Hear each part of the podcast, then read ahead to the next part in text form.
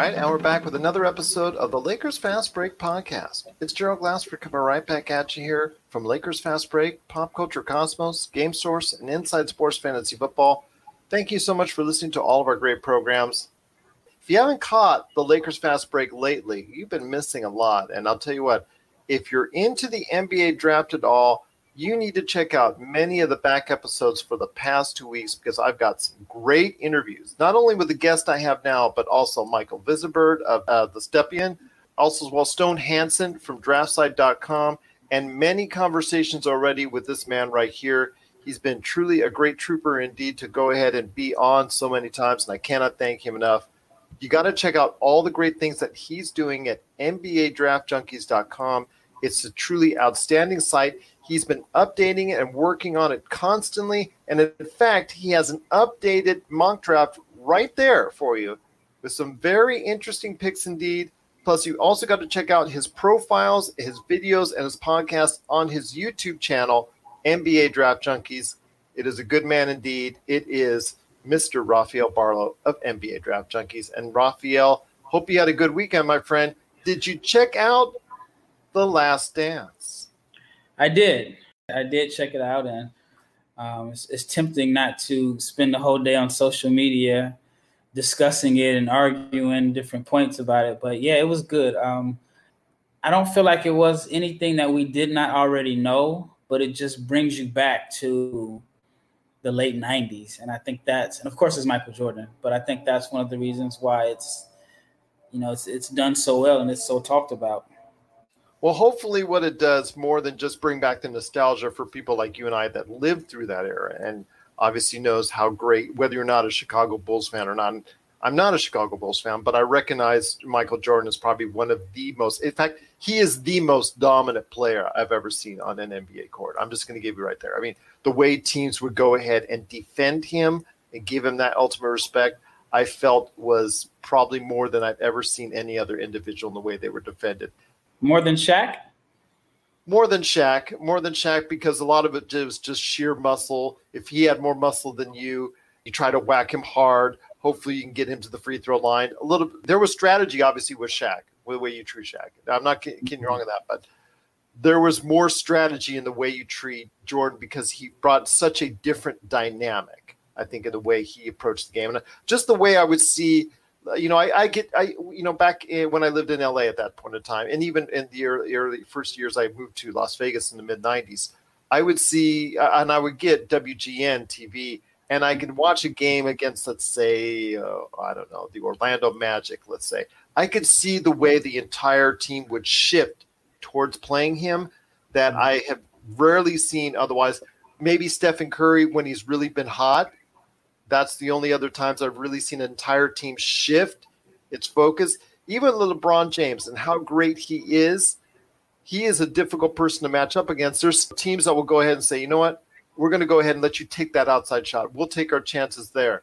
With Jordan, teams would just entirely focus from the half court line and go, you know, like you know, we heard the Jordan rules and all that. Yeah. So I think that you know it's not a popular opinion, but far as from a Lakers fan standpoint, and I apologize for that, but I have just not seen the way teams who have defended him on a regular basis in the middle of an NBA season as opposed to anyone else. So I got to give him credit. Maybe it's just a theory of the time. But again, getting back to what I said originally, it's not just about giving us nostalgia that you and I lived through. Hopefully, it just also educates a new generation of basketball fans on just how great Michael Jordan was.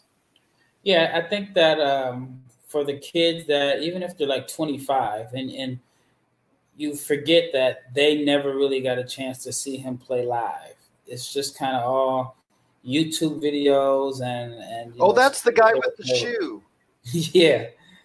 So now they get a chance to really kind of see his dominance, and even like for me, um, I'm 40, so I was like maybe five or six in his early years, and I and I thought that, you know, I knew everything about Michael Jordan, but seeing how fast he was and how much more athletic he was compared to the players from that era, and just in the video clips from yesterday, makes you just really appreciate how how different he was. Well, it was something to see indeed. A nice reminder of just how great those championship teams were. Although, as great as Jordan was, I still think personally that the Lakers teams, especially the team that only lost once in the playoffs, was that 2001, I think, if I'm not mistaken. The one, the only loss was to Allen Iverson in the first game in the mm-hmm. finals. That I think is probably a team that's I've best I've ever seen because no team has ever gone through the playoffs quite like that. So I'm probably going to say that team, the 2001 Lakers, is the best team of all time, but it's mighty close when you got Michael Jordan. Yeah, it's that that's that will be a debate we'll have forever. Uh, of course, Shaq said that there there would be no chance. well, because there's nobody to guard. Luke Longley, Bill Wennington, John mm-hmm. Salley against Shaq. That's 15 fouls. That yeah. at least that's something. Rodman would have tried. yeah, and you got Kobe against Michael. You know, Michael might win that matchup, or then maybe Kobe on occasions, but still, I would think of it as close enough as far as it's concerned. You know, where there's just the fact that even Pippen, as great as he was, he could still be defended on well enough to where you know the fact it comes down to can you defend Shaq, and as soon as it comes down to can you defend Shaq or can't you defend Shaq, I think that would have been the difference for me. But you know, I digress. So that's yeah, just I know it's a biased opinion from the Lakers fast break, but there you go. Well, here's why I think it's it can be a debate because Portland did a, a good job. You know, they almost took well, that was the year before, but they with Pippen and Rasheed, and they weren't as dominant as those Bulls teams, but they gave the Lakers a pretty good run for their money the year before with Shaq, and um, of course Sabonis was bigger than Longley. So it's it's a debate. I mean, it's something that we'll obviously never get a chance to to see, and there's no right or wrong answer. But for the topic of discussion, it's yes, it's, it's a great, great topic discussion, and also a great chance to go ahead and play some NBA 2K. How about that? Right. Well, we're here for more than just the last dance, my friend. And there's episodes three and four coming next weekend on ESPN. So you want to check that out, if, especially if you're a Bulls fan or someone that was really, you know, the 90s basketball was really endearing to you. Check it out. Indeed, that's ESPN's The Last Dance. But we're here today to talk the NBA draft once again. And we talked about in our pre one of our previous episodes the top 10 power forwards. Mm-hmm. Now we're going to go ahead and move on to the actually what is endearing to a lot of NBA teams out there, and, and you know they're try, always trying to get them hands on and try to find the right magic when it comes to the top 10 small forwards and wings and and something that you and I know as the NBA itself has transitioned into is something that teams are looking more and more at that position a 3 and D wing or someone who can create someone who can play make things of that nature from the wing position that could play a 2 3 and possibly even 4 times it's now more a more vital position than ever so I want to hear your thoughts as we go into this what are your thoughts on the top 10, starting with number 10 on the small forwards headed to the NBA draft as of now? As of now. As of now, of course, everybody hasn't declared yet. Yet, um, I have Robert Woodard from Mississippi State as my number 10. Um, I think he's just your ideal role player that should have a long 10 year career.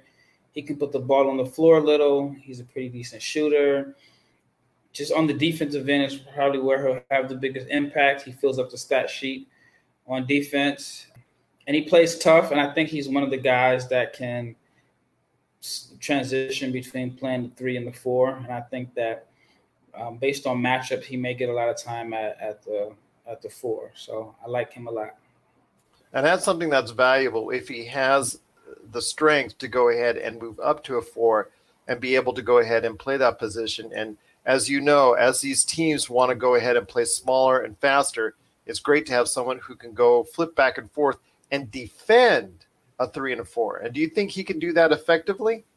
I think so. I think he definitely has the strength to play four. I call it the LeBron theory. I feel like maybe when LeBron's last few years in his first time in Cleveland, teams were placing higher value on guys that could move their feet but were strong enough to play LeBron. And so, I mean, you saw guys that fit that build their their stock go up. So now I think that that's what a lot of teams are looking for is is that versatile defender. Because if you're coming out the West, you're going to face LeBron, or if you were coming out the East in years past, you're going to face LeBron. So you need that strong, athletic defender. And I think like OG, uh, I can't pronounce his last name. From OG Anunoby. Anunoby, he is the is the guy that a lot of teams are looking for to fill out your rosters or look for complementary role players. Just strong, athletic, and moves well laterally, and they can switch over and and a lot of times guard, of course, three and four, but maybe even switch out and stay in front of ones and twos on on certain matchups. Who do you have at number nine? Number nine, I have Sadiq Bey out of Villanova. I think he is a you know your typical three and D guy. He's a pretty good shooter. Villanova has done a good job of producing role players in the last few years, um, the last few drafts. And so I think that he just kind of fits that bill of not a superstar, but a guy that comes from a, a winning background that plays hard, does the little things to win, and will be a good complementary player.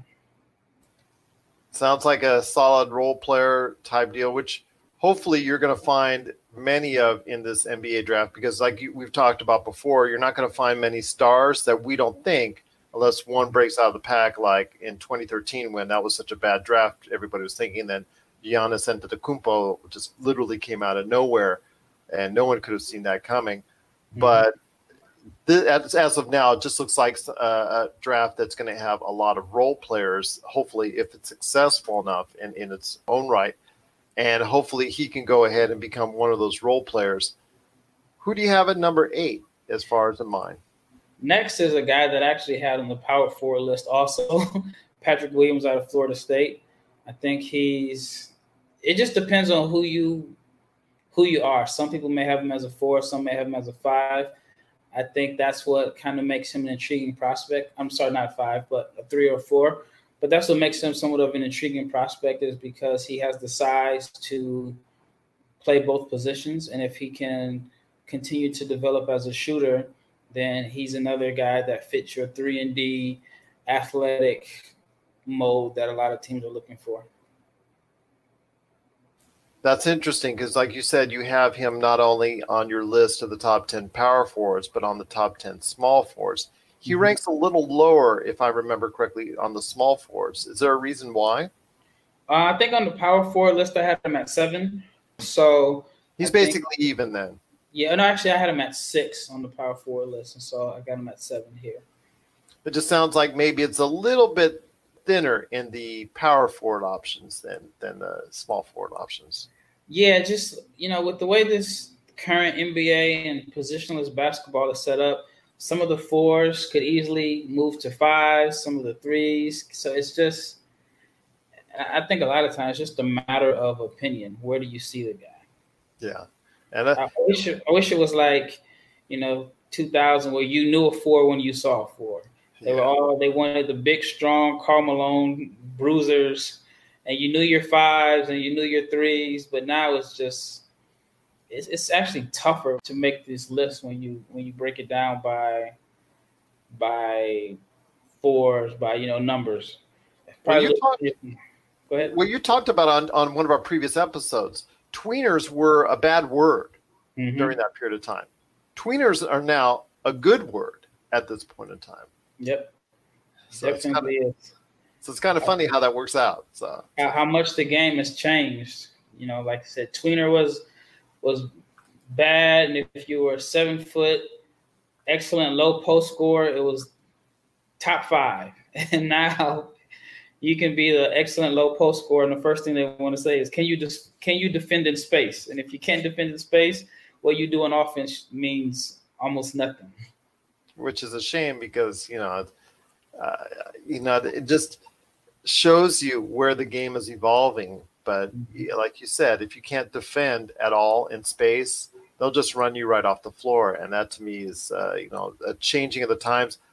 I kind of like like it because my, my, you know going back even further as far as from the old college days, I love those very that very short period of time when the running gun with UNLV and then Loyola Marymount. I love those teams running and gunning, fast breaking, three pointers, three pointers, three pointers. It's exciting. It's mm-hmm. interesting, and it, it, you know, obviously was a precursor for that time that telling us down the road you're going to be able to do this. And even the Denver Nuggets tried it in the early '90s when Paul Westhead went over there. Uh, obviously, there's a more focus on defense than what he was doing, but uh, it just tells me that the, the game would eventually catch up to that type of evolvement. It didn't for a while, but now that it has, I think it's something that is interesting for the fans to see. And if they really truly embrace it, it's something I think that is better than just the okay, let's take it down low, dribble, dribble, dribble, and then try to back it in. Or well, there's still holdouts. Like, for instance, we have James Harden, who last year when he was trying to dribble it 23 and a half seconds before he goes ahead and take a shot, that to me is unexciting basketball. But when you have, and I said this before, like Golden State at their height, passing the ball around, zip, zip, zip, zip, three pointers, three pointers. That was exciting, bringing that evolvement of basketball in there. And now you see so many teams emulate that. And ball movement is so key. And shooting that three pointer now because of the analytics and all. I think this type, the way the game is changing, to me, is a lot better now than it was ever before. Yeah, I agree from a visual aspect of it because even when I was watching the the Last Dance, and did you see the part where it was earlier in the, the season? So it was like 90, obviously the last season that they were together, and they showed the scores of the games, and it was like 80 to 91. Um, I saw another score, and I think they said they hadn't scored 100 points in the first four games. That won't happen today. No, no, it won't happen today, and the game is a lot faster. And I think what since the ball moves a lot more, like you said with Golden State, I think it hurts the guys that are big time isolation scorers because now if you're a big time isolation scorer, but you're not a good passer, then you end up in a six man role. And if you don't do well in that role, then you end up in Europe or China where they still will allow you to play isolation basketball every other possession and get 40 or 50 points. So I feel like not only are there big men that have been kind of eliminated because of this new style of basketball, the isolation scores that are not good playmakers are also becoming obsolete. And that's something that we see in James Harden that he, at least he's a great passer. I give him props on that. Yeah, he can handle the ball. He can still drive to the basket. He can still do things even though he has Russell Westbrook now on the other side that takes up a lot of the ball too as well. But he can do things that keep him at the level that he's at, even though, like you said, it's isolation ball. He's one of the he's the exception rather than the rule. Yeah. I mean, I look at a guy like Dion Waiters, and I think I mentioned it earlier. In the 90s, I think Dion Waiters would be a 20 point scorer he may not be a great playmaker for others, but when teams are running a lot of isolation plays for their best player, and then he has the size and strength to be able to bully smaller guys and you know has the creativity to blow by guys, but because he's not a great playmaker for others, he becomes a guy that he he he becomes like um I don't know the word I'm looking for, but just more so of a role player off the bench that that's his job is to come in for a few plays and score for the second unit and then not play with the star. Yeah. I mean, there's so many as you and I saw, or when you were younger and you and I saw in the uh, 90s and 2000s, so many 20 point scores who wouldn't be 20 point scores now these days. I mean, there's a list that you could just mm-hmm. guys that were on teams, journeymen or what have you, that could score 20 points a game, average 20 points a game may have not made an all star or whatnot, but still were effective in the league enough to be adequate at that point in time to go ahead and score that amount. But these days, if they still if they've tried to play that ball in this environment, probably wouldn't even be off the bench at this point in time. In, in China, and I mean, I was there the past two seasons, and there are a lot of guys that are in China averaging 30 points a game who are more talented than players in the NBA. But the only difference between the two is fit and role. The guys in the NBA that may just stand in the corner and run out in transition, like a guy like Trevor Ariza is probably not a great one-on-one player, but he's had I want to say this is like year 15 for him because he understands his role and he can play with anybody, whether it's LeBron, Kobe, he just has that role that everybody wants. He complements everybody. While a lot of the ball dominant guys that can score a lot of points do not complement players that are better than them. That's true. Very, very much true. We're signaling the ref for a quick timeout, but we'll be back with more of the Lakers Fast Break podcast. Check out what's been going on with the Pop Culture Cosmos Show and the PCC Multiverse. I see the potential for basically like another Netflix kind of paradigm shift where here comes this other major player. They have a ton of resources. Apple could change the way that entertainment is consumed. They say it's the only time this year that you'll have stars from each brand battling each other, and we know it's not going to be the case, but they like to say that, and more power to them, I guess. Well, it's a big first step, bringing all those superheroes together. There were definitely some parts of the movie that I that I really enjoyed, and then there were some parts that I thought just kind of fell short of expectation. Part of it has to be something to do with how it's being promoted, and this is a thing where audiences do not agree with critics. That's the Pop Culture Cosmos Show. And the PCC Multiverse every week on Apple Podcasts. And over a dozen of your favorite streaming and podcasting options. Well, we're back on course now, going back to the top 10 small forwards in the NBA draft. I believe we're at number seven, if I'm not mistaken.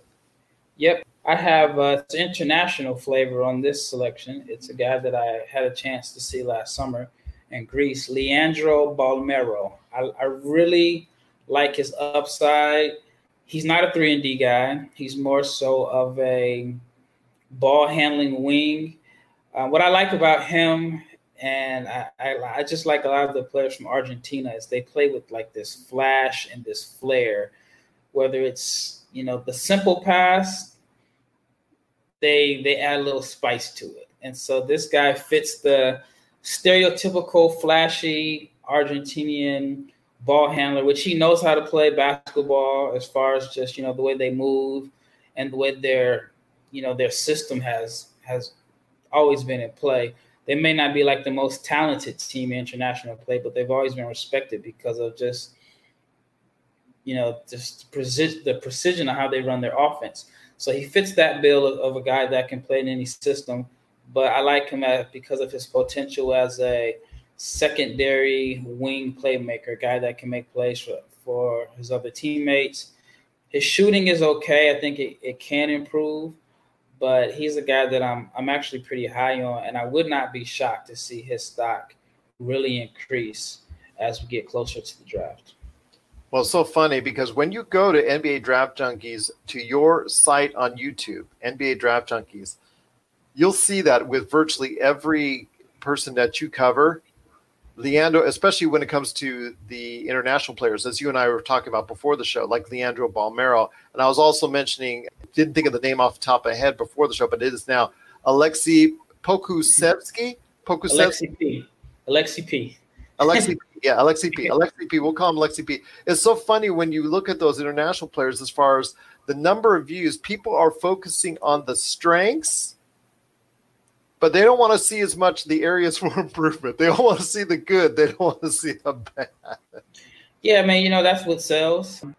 But I started to do the areas of improvement videos because every once in a while I would have someone say, "Well, all I see is the good. All I see is the good." So I wanted to just show that what I think that the areas that the players need to improve on to maximize their potential.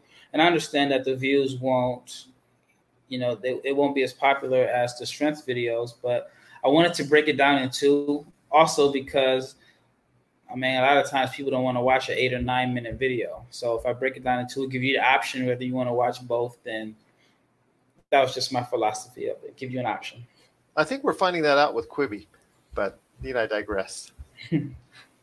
but yes, uh, when it comes to your views, I mean, you got thousands and thousands and thousands of views on on some of these European players, and it's interesting to see what they're looking at and uh, just the breakdowns in it. It's just so incredible indeed. And that's NBA Draft Junkies on YouTube.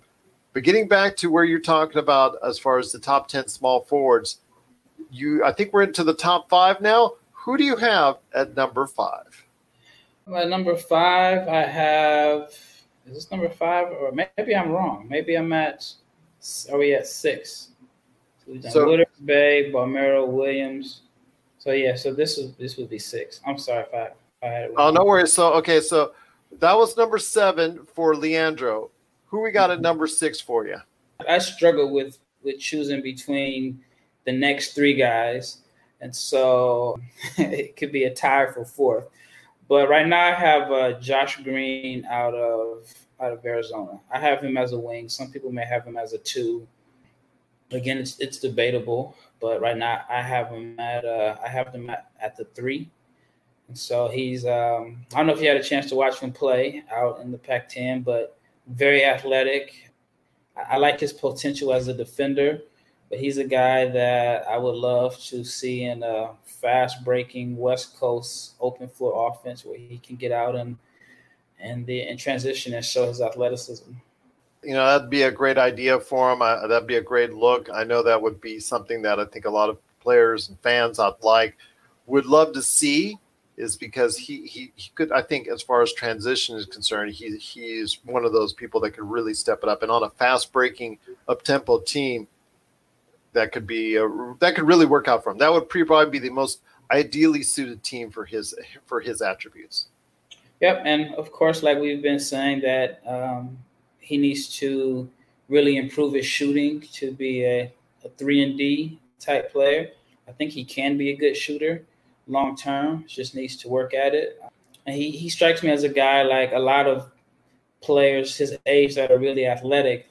They were able to dominate on the high school and AAU or even like international levels due to their athleticism, and now it's time to really focus and hone in on skill development. Well, now we're into the top five, my friends. So who you got at number five? Number five is a guy that I see as a specialist, um, Aaron Neesmith, or maybe it's Nesmith, but I think it's Neesmith out of Vanderbilt. He shot very well from three. I can't think of it off the top of my head. I had it in my notes, but I want to say he shot over 50, 52% from three. And so I think that he's a guy that will, if he goes to the right team, I think he can make a very, very big impact as a rookie. Um, well, he's coming off a knee injury, so it depends on how well that goes. It's an ACL, I believe, which, as you remember back in the 90s, that was a devastating injury. So he could be ready for training camp, especially with the season looking like it's going to start late. But I think he's a guy that I don't have him getting drafted in the lottery, but he's a guy that I wouldn't be shocked is first or second team all rookie if he goes to the right system where all he has to do is knock down open shots. How is he on the defensive end? Defensively, he's he's okay. I don't really put him in the box as a three and D guy. I just think he's more so of a offensive specialist that you know his the gravity that he creates on offense because of his shooting will make a dominant ball handler make their life easier. But that's the thing. His defense will ultimately keep him out on the court. Yep. And that's someone that you and I both have discussed before as a possibility on the Lakers if he drops down there. Because as you talked about, if any rookie, if any rookie is going to play on the Lakers team next year, if anyone, got to go ahead and be a shooter to Yeah. pass, for LeBron to pass to. So uh, I don't see many other options as far as any rookies, you know, being able to play on that team at this point in time. I agree. So who do you have at number four? Number four, you said it was close race between number four, number five, and number six, almost a virtual tie, so to speak. So who do you have at number four? I have, and is another guy that could, well, some could possibly see him as a two, I think, but more likely he's a three. And it's um Devin Vassell out of Florida State. I think he is the prototypical three and D guy. He shot well from three. I want to say shot in the high 30s. He's long. He can create his shot a little bit. He does rely a lot on the mid-range shot, which is frowned upon in, in today's NBA but I think that helps him out in the sense that because he's the good shooter, he will be able to make plays for himself off the dribble if he faces a, hard closeout. He kind of reminds me a little bit of Rodney Hood. He's not left-handed, but he's a guy that can knock down open shots, but he can also fill a role as a scorer off the bench where you can actually run plays for him and he can, like I said, create his own shot if needed. Well, there you go. Somebody that could break out amongst that pack right there, number four, number five, and number six. Looks like you have a different tier when it goes into the top three. Sounds like there's a little bit of a, a gap between three and four. So basically, at this point in time, you're talking about three players that are going to make a bigger impact, or most likely would be making a bigger impact in the NBA draft. Who would be at number three in your top 10 small forwards? Well, number three, I have Jaden McDaniels. As far as talent alone, you, you could easily make a case and say he's the most talented small forward out of the group. He's 6'9, maybe 6'10, fluid athlete. He handles the ball, he can create his own shot. You know, there's a little bit of, and I'm not comparing him, but there's a little bit of the Kevin Durant, Brandon Ingram body type, big guard ability to create his own shot. He has all the talent. I mean, of course, there's areas that he needs to improve on, but most notably, he needs to get stronger because he's so physically weak. I think that he's going to struggle a little bit early, kind of like with Brandon Ingram struggled a little bit. You know, teams whenever he drove, he couldn't get to his spots. People bumped him off his spots. So I think if if you're a team in the lottery and maybe like a Sacramento or a Portland or a team that that pretty much has their core intact and you don't need him to come in right away and be a starter, I think he's a guy that I would develop in the G League and have him get stronger and just put him in a situation where you know you, you're just grooming him because the talent is there it's just the intangibles and he he must get stronger and he must work on his his basketball IQ. And I also like him on the defensive end. I think he has the potential to be a pretty good defender due to his athleticism and his length. And somebody like you said has a lot of potential and could end up being of the small forwards the best one. I think from what I've seen on the tape, but like you said, it's I don't want to use the word. I guess you got to use the word raw talent. I think uh, probably qualifies the best for Jaden. Yeah, he's like a combination of skilled raw talent. Because I know a lot of times when you think of raw, you just think of like some freak athlete that just, you know, doesn't really know what he's doing. I think he knows what he's doing and he definitely has a skill set. It's just a matter of putting it all together. And I think that was his issue this year. He had a pretty good freshman year, but his production didn't necessarily match his talent. And so if you if you're a team that you can bring it out of him, then you definitely have at the minimum, I think, a high level starter in the NBA. We'll be back with more of the Lakers Fast Break podcast.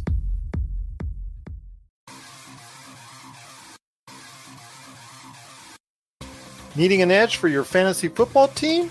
Listen to the guys at Inside Sports Fantasy Football for insight that will help you reach your league championship. That's Inside Sports Fantasy Football. Check it out today on your favorite podcast outlet. Well, we're down to the final two, my friend. Final two on your list of the top 10 small forwards. So, who do you have at number two?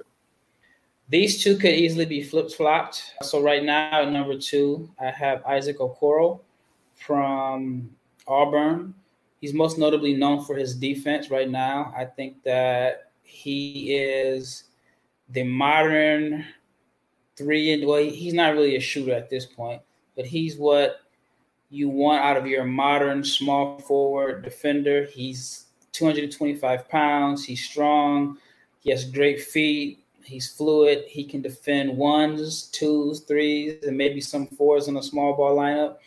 I think he's a, a connective tissue complementary piece like the ideal situation, in my opinion, for him would be either like Atlanta or Minnesota, two teams that already have their, you know, they have their cornerstones and they need that piece around them that makes up for the lack of defense and lack of defensive intensity that you know a Trae Young or or you know even if Minnesota, you know Russell and Towns offensively, those two are great, but I think they need a tough defensive minded complementary player in the starting lineup to go along with them because neither one of those guys are known for their defense. And we already know about Atlanta's struggles on defense. They gave up nearly 120 points per game. And even though they already have multiple wings that they've drafted in the past and that they're developing, I think Okoro is a guy that will bring a, a defensive identity to that team, and he can probably cover up some of the defensive mistakes that um, you know Trae Young makes because I mean, just due to his lack of size, he's he's going to be a mismatch or, or liability on defense. So Okoro is a guy that can switch off and take the best wing player with him, I just see about size, you know, not about uh, as far as strength, because at 6'5, 225, that's a that's a pretty good build. It looks like he's going to be pretty strong in the NBA. And like you said, he can match up strength wise with two, threes, and fours, possibly mm-hmm. even fours. Uh, but when it comes to the actual size, as far as his height, I think measured at six five ish. Six five, six six. But you know, the interesting thing to me is that I don't. It seems like teams don't really care about that as much anymore. They care about your wingspan. so, yeah, I mean, right. have like, a seven wingspan? I think that's probably the case. Yeah. Yeah, I mean, you look at Horton Tucker. Uh, he's a guy that I don't know how tall he is, but I think his wingspan was over seven foot. So is he listed like six four? Yeah, something like that. But I think his wingspan is what makes him such an intriguing prospect. And so Okoro is a guy that I don't know his wingspan off the top, but I do remember it was a positive wingspan. Oh, six eight, six eight wingspan. So, and this is probably you know this is an older an older list, six eight, six nine wingspan. So, I think um, you know he it makes up for his lack of height, so to speak, but just his defensive intensity and how he moves his feet and and the physical nature of which how he defends, I think will, you know, will be good for any team. At, at the minimum, I think he's going to be a top 20, 25 defender, but his height and as far as for his career goes is, is obviously going to be based off of how well he can shoot the ball. But he does have some playmaking ability. He is a pretty good passer. So I think there's a lot of value in a guy that will understand his role, play tough defense, and moves the ball, and he can make plays for others. Sounds like a plan. It sounds to me a little bit, although like a, a better playmaking version, but not quite as good at now in the shooting aspect as PJ Tucker.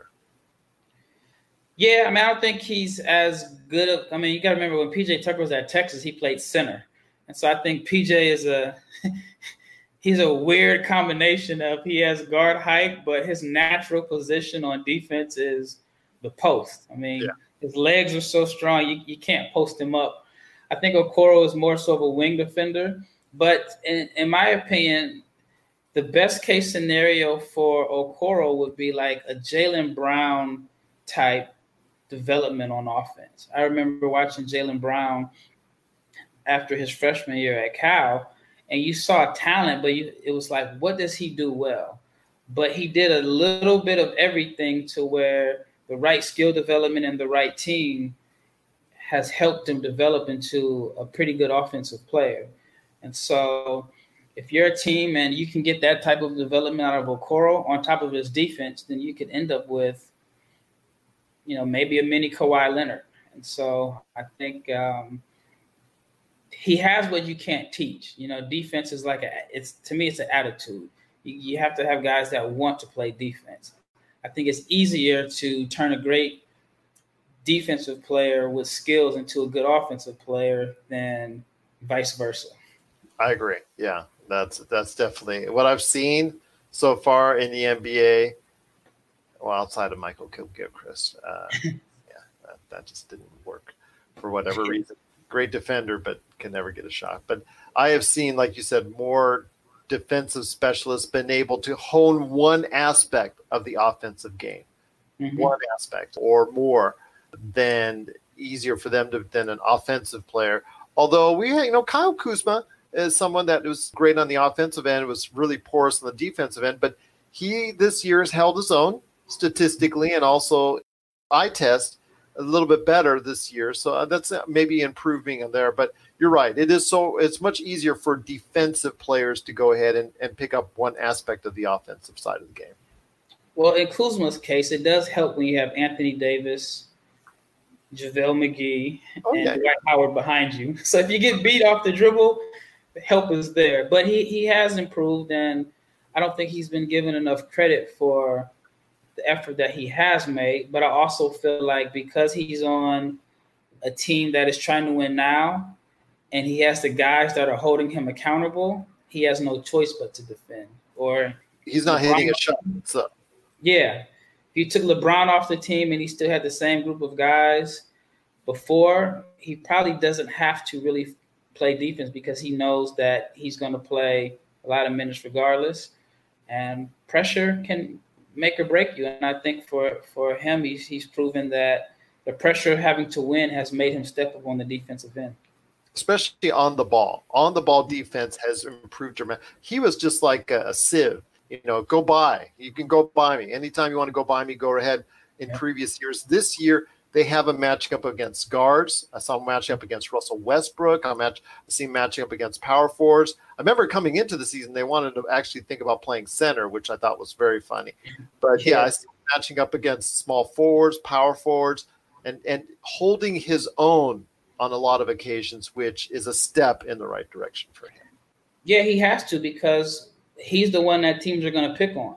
So if he's on the floor with LeBron or AD or KCP and even like a Rondo or Avery Bradley, like he's the one guy that you're going to pick on. So he stepped up to the challenge, and like I mentioned, that I don't think that he's been given enough credit for the improvement that he's made as a defender, but also you know having been surrounded by four good defenders on the court also kind of makes his job a little easier in a sense. Maybe it's the change in hair color back to his original. We'll see. Or the Pumas, maybe because he switched to Puma. He's Yeah, a that's- Pumas. Although he uh, he's not exactly was the happiest individual in the world about ready to announce a Chinese clothing line, and unfortunately Daryl Morey had to say what he said, which to many in many circles was another issue on entirely whether you support it or not support it. I'm not going to actually go into that because I don't want to be blocked in China right now. But I was uh, living in China when it happened. It was so weird. Oh, I can imagine. You guys, one day, set that aside. We're going to table that aside so we can actually have that discussion here at the Lakers Fast Break because that is fascinating. Because we had earlier in the year, Laker Tom and I had so many uh, discussions in regards to that. But that is for another day. We'll we'll we'll show that. Sounds good. But number one right now is on the list for the top 10 small forwards. And we'll go ahead and touch on number one on your list of the top 10 small forwards headed to the NBA draft. As of now, Well, he's been number one on my list all season, and it's Denny of Adija from Israel. I really think that he has high level potential. He's played in the Euro League this year, which is, you know, in my opinion, the second best league outside of the NBA. He's he started off not really playing a lot. He had to earn his minutes, and then there were some injuries that allowed him to play a little bit more. And then he played well in the in the uh, domestic league in Israel, but he really made a name for himself last year at the under 20 championships. In it was in Israel.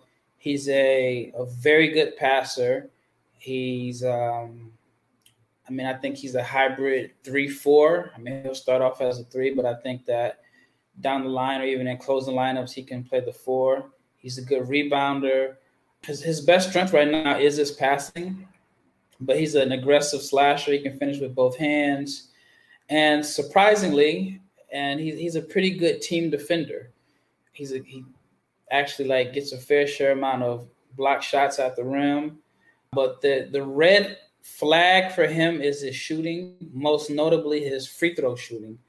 He's only shot about 50 something percent from the free throw line over maybe like the last 100 games if you count like Euro League, the Israeli domestic league, and even in the um, in the FIBA under 20. So that's a major concern, which could possibly limit how effective he is when it comes to driving to the rim.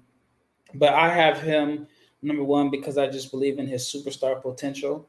I think that he's a guy that will be able to create mismatches all over the floor. He um, he can post. Um, you know, when teams switch, if you have a guard on him, he can post weaker guards. And then in the post, he's such a gifted passer as far as finding the cutters and finding open shooters. He becomes a weapon when he when he has the ball all over the floor. So I'm I'm really high on on Deni Avdija. Well, there you go. There's a top 10 small forwards right there for you headed to the NBA draft as decided upon by Rafael Barlowe of NBA Draft Junkies. You got to check out what he's doing today at NBADraftJunkies.com. His mock list, his mock list is there. You got to go ahead and check out his NBA mock draft. Well, we'll talk about mock drafts here before we head on out, but NBA mock draft is right there on the front page, NBADraftJunkies.com. Plus, also see his breakdowns of pretty much everyone he's talking about. And if he's not there yet, he'll post that soon on his YouTube page. Thousands and thousands of people subscribe. While you're there, like the video, subscribe to his channel. It's NBA Draft Junkies. Great podcasts that are up there as well. I love the arguments with your brother, but that's beside the point. It's NBADraftJunkies.com. You got to go ahead and check out there or on YouTube. Hi, this is Mr. Holiday from the podcast My Worst Holiday, and you're listening to the Lakers Fast Break podcast. Coming soon from Rob McCallum Films, Zero Cool Films presents Action Figure Adventure. Super collector Jay Bartlett hits the road once again in search of action figures, most iconic and noteworthy and rare figures, all in the name of creating the most ultimate action figure auction ever. He fronts the cash, the charity benefits in the end. What will he get? How will he get it? And how well will he do? Find out November 1st, 2020. This and many more from Rob McCallum Films. Raphael, before we head on out, just wanted to hear some quick thoughts on some teams that are really getting it right for the most part. As you and I both know, that you know not every team gets 100% correct, but for the most part has gotten it right in recent years for the NBA draft. This is tough. I think like I mean even the Lakers. I know this is a Laker podcast. The Lakers have done really well, in my opinion, on their their last few draft picks, especially considering they've done well for other teams. That's for sure. That's that's true, but considering that they have, um, I mean, I guess you can say maybe, you know, they could have taken someone better than than Lonzo Ball, but I feel like even with like some of the late round guys, Kuzma was a steal. He was a guy that you're getting lottery value for a late round pick. Thomas Bryant was a good pick, even though he's he's gone. You could say that's a lot of players. I mean, it's just that they've chosen effective NBA players, not mm-hmm. players that have washed out from the league. The Lakers have done a good job by by selecting players from everyone from what we see uh, on the Clippers, on the the Washington Wizards. Mo Wagner, he's done a great. Right. Ivica Zubac, he's done a great job. I mean, New Orleans, we see what the trade did with three great players that have, have been effective for that team. And you see all the, the, the remnants from it. Yes, not many players are left on the Lakers team from those draft choices, but it was for a reason. It got Anthony Davis, it, it moved the cap space and all that. So for the most part, the Lakers have done an effective job, and I, I agree with you on that assessment yeah. of, of producing NBA players. Because mm-hmm. if they swing and miss on those picks, then you don't get Anthony Davis you may have to wait for him to come as a, a, free agent, but you definitely won't be able to get him through trade if they, you know, didn't make the right choices there. But I thought they've done a good job of just identifying talent late in the draft. And even though the high draft picks are what kind of make or break, you know, a lot of general managers' jobs, I feel like finding the talent late in the draft and finding complementary pieces and role players are really what makes the the whole situation makes you know just shows how much you go into how well you can evaluate talent, I should say. As far as other teams that I think have have done well, I think Dallas has done well as far as just getting well in, in recent years. Well, I should say like this: getting Luka just kind of made every other pick a little bit easier. It's kind of like you know, if you draft one great player, it covers up for a lot of mistakes you made in, in other drafts. So I think with Luka, obviously was a big time get. I think Jalen Brunson has been a pretty good uh, contributor to their team. So I thought I thought they've done well, but it's it's very interesting to me because a lot of teams have been trading their picks away and it seems like there's a few teams that are hoarding all the picks coming up in the near future. So I know Oklahoma City has up to like 13 first round picks in the next seven years. Miami has, I think uh, they have Miami's pick. The Clippers have given up their picks. Um, the Knicks should have quite a few draft picks. So I'm really curious to see how how these teams that have all these picks going forward, what selections they make and how they decide to to build their rosters going forward. But as far as teams that are making good picks, again, Denver has done very well with their picks. I was just I mean, going to say them.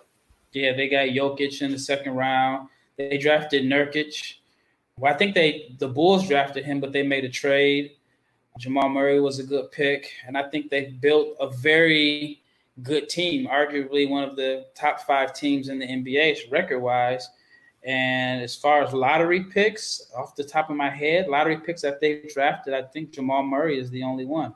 Michael Porter, if you consider that. Was he lottery or was he like? I think he was lottery. he was 14, yeah, so he was lottery. And he hasn't really, you know, been able to contribute much the last two years. He had he had a couple games where he showed that, you know, he's he's definitely a, a high level NBA talent. But other than that, their core, like their starting five, some just one lottery pick. Well, if there's one other team you would think that has drafted well in recent times, uh, who would that be? Uh, let me think off the top of my head. I, I, I can't. I'm I'm at a loss for words right now. Who is it? In your opinion? Well, I'd probably say the Clippers. Uh, Clippers have drafted well enough to and use as assets. When you're able to go ahead and use assets like they like Mhm. they have, I think that they've drafted well enough to go ahead and provide for them. Like you said, like you said before, the Lakers wouldn't have gotten AD if they didn't draft well. I think the the Clippers wouldn't have gotten the you know the trade for Paul George if they didn't have enough draft choices that they made. There was been a couple too that they've they've not done well at. Uh, Jerome Robinson, I think, is one that's that's not panned out well. But having And that's the guy. Uh, That's the guy who I was curious. Sorry to cut you off because they drafted him so high, but did not play him. yeah, And so I thought that was really weird, and that's why I, I didn't necessarily have them high on, on my list because I felt like how often does a team draft a guy that high and like literally does not play him at all? And then right now he's he's in Washington now. yeah. But I'm thinking Shai, Shea Gilgis Alexander. I think they did a real good job in drafting him as a second part of that draft. Yep. Uh, so I think that's that's why maybe I, I held them a little bit higher because he's developed into such a nice player. Uh, He's another Kentucky guy that has been a better pro than college player. He's Yeah. kind of like the Devin Booker, the little Devin Booker going because I don't think anybody expected Booker to be as good as he as uh, he's been in the NBA. When he didn't start in college, he was playing behind the Harrison twins. Yeah, yeah. I, I'll I'll give you that. It's probably not been the greatest by by by the Clippers. I'm looking at their draft choices now, so maybe we'll take them off this list. But I mean, Shai Gilgeous has, has got a great future. Yeah, there, there's really not a lot of teams out there that have really done well enough to make you know your eyes pop out. You could just think off the top of your head, hey, they've done they've done well, they've done well, they've done well. Utah, I guess I guess you could say Utah. I mean, if you go back for the last maybe seven years, getting Gobert late and Yeah, making the trade for Donovan Mitchell, so they were able to get their two cornerstones without a top ten pick, which is very tough to do in today's NBA. I guess, but I think you wanted like the last five years, so they're just right outside of that. Yeah, and um, they've done. they- Anytime you can net that, I, I agree with you. Mhm. Uh, same thing. They they drafted Josh Hart and Thomas Bryant, but they traded to the Lakers. So, like you said, when they've gotten Donovan Mitchell, or they actually traded for Donovan Mitchell, I think was the case, and then they also got Rudy Gobert. I think that's probably what you see there as far as quality uh, evaluation on, like you said, getting two cornerstones and that shows you the problem of the draft that you can miss on so many. But if you make one or two right selections that can be the cornerstone of your team, that can be the difference between a winning team and a losing one. And Memphis is probably the best example right now. I mean, they've they've got their last two picks correct. It's interesting that they won't have a pick this year. I believe it goes to Boston. Um, I forget which trade that was, but That was the infamous trade that everybody was hoping in Boston would be so low because Memphis they were assuming was going to be so bad mhm. and uh, it was going to be like a top five pick. So they were salivating, and just year after year, Memphis getting a little better. Now, obviously, they're a playoff team or right on the verge of being one, So Mhm. yeah, it's not looking as great right now. I think Boston is hoping. One reason why they're hoping the season starts up is because they probably want New Orleans or Portland or even Sacramento to catch the Grizzlies, so that way they, uh, or no, actually, yeah, if they get out of the lottery, then that probably helps the Celtics. If they get out of the playoffs, it helps the Celtics. Well, I'll tell you what, that's a great discussion. Once again, I'm talking to Rafael Barlowe from NBA Draft Junkies. I'm so excited because in the next time we talk, you're going to be here. Your brother's going to be here. Stone Hansen from DraftSite.com is going to be here. Michael Visenberg from The Stepien is going to be here. We're so excited because it's our NBA mock draft. I'm just so excited to go ahead and, and be a part of this all the great stuff that's going to come down this week. I cannot thank you enough for taking the time to doing so. But before we head on out, and obviously that great show coming up as this week with the NBA mock draft and all that, what's coming up for you and NBA Draft Junkies? Right now, I um about ninety percent done with completing my my mock lottery, and for each player, I have a reason why I think that they would be a good fit for this particular team. By the time this airs, the the site will be updated with that information, and then once I finish that, I'll I'll go on to finish the first round, and then I'll just continue to put up different content. The last two days, I've been having like podcast discussions with my brother about different players that we like sometimes they, the conversation may last an hour and, and so I, I try to break it up into maybe five to ten minute videos. Um, but we're just offering a different perspective. I mentioned in like a couple of the videos that we've we've worked and trained with nba players. So one of the things that i'm thinking about doing is creating a new series called summer school. And basically we talk about what we would do with a particular player if we were in charge of their training and the stuff that we would have them work on. Um, so yeah, I'm just creating content. I think at least every day, or maybe not every day, every other day, I should have something up on YouTube, and I just keep updating the site and keep working hard. So we have plenty of time right now to focus on the draft, and it looks like the draft won't be until maybe August at the minimum. So I should have a lot, a lot of content between now and actual draft day. That's awesome. And I cannot thank you enough personally. I want to make it publicly known that I cannot thank you enough for your support. I just appreciate everything that you've done for this show. It is NBA Draft Junkies. You got to check out what he's doing today, NBADraftJunkies.com, and like and subscribe his videos and subscribe to his channel on YouTube. Well, my friend, thank you so much for being a part of today's show. Again, if you like our show and you like what we do at the Lakers Fast Break, please give us that five star review, like and subscribe as well while you're at it for the Lakers Fast Break, whether it's on the Pop Culture Cosmos channel or on its own channel, the Lakers Fast Break, available on podcast outlets everywhere. Raphael, I'm so excited. Are you getting everything ready for the NBA mock draft coming up this week? I'm prepared. I mean, I spent the whole day updating my personal mock draft, so it seems like I have quite a few of the scenarios already played out in my head who I think I would take. My question is as far as the order, are we going by is it going to be uh I'm just going own lottery system?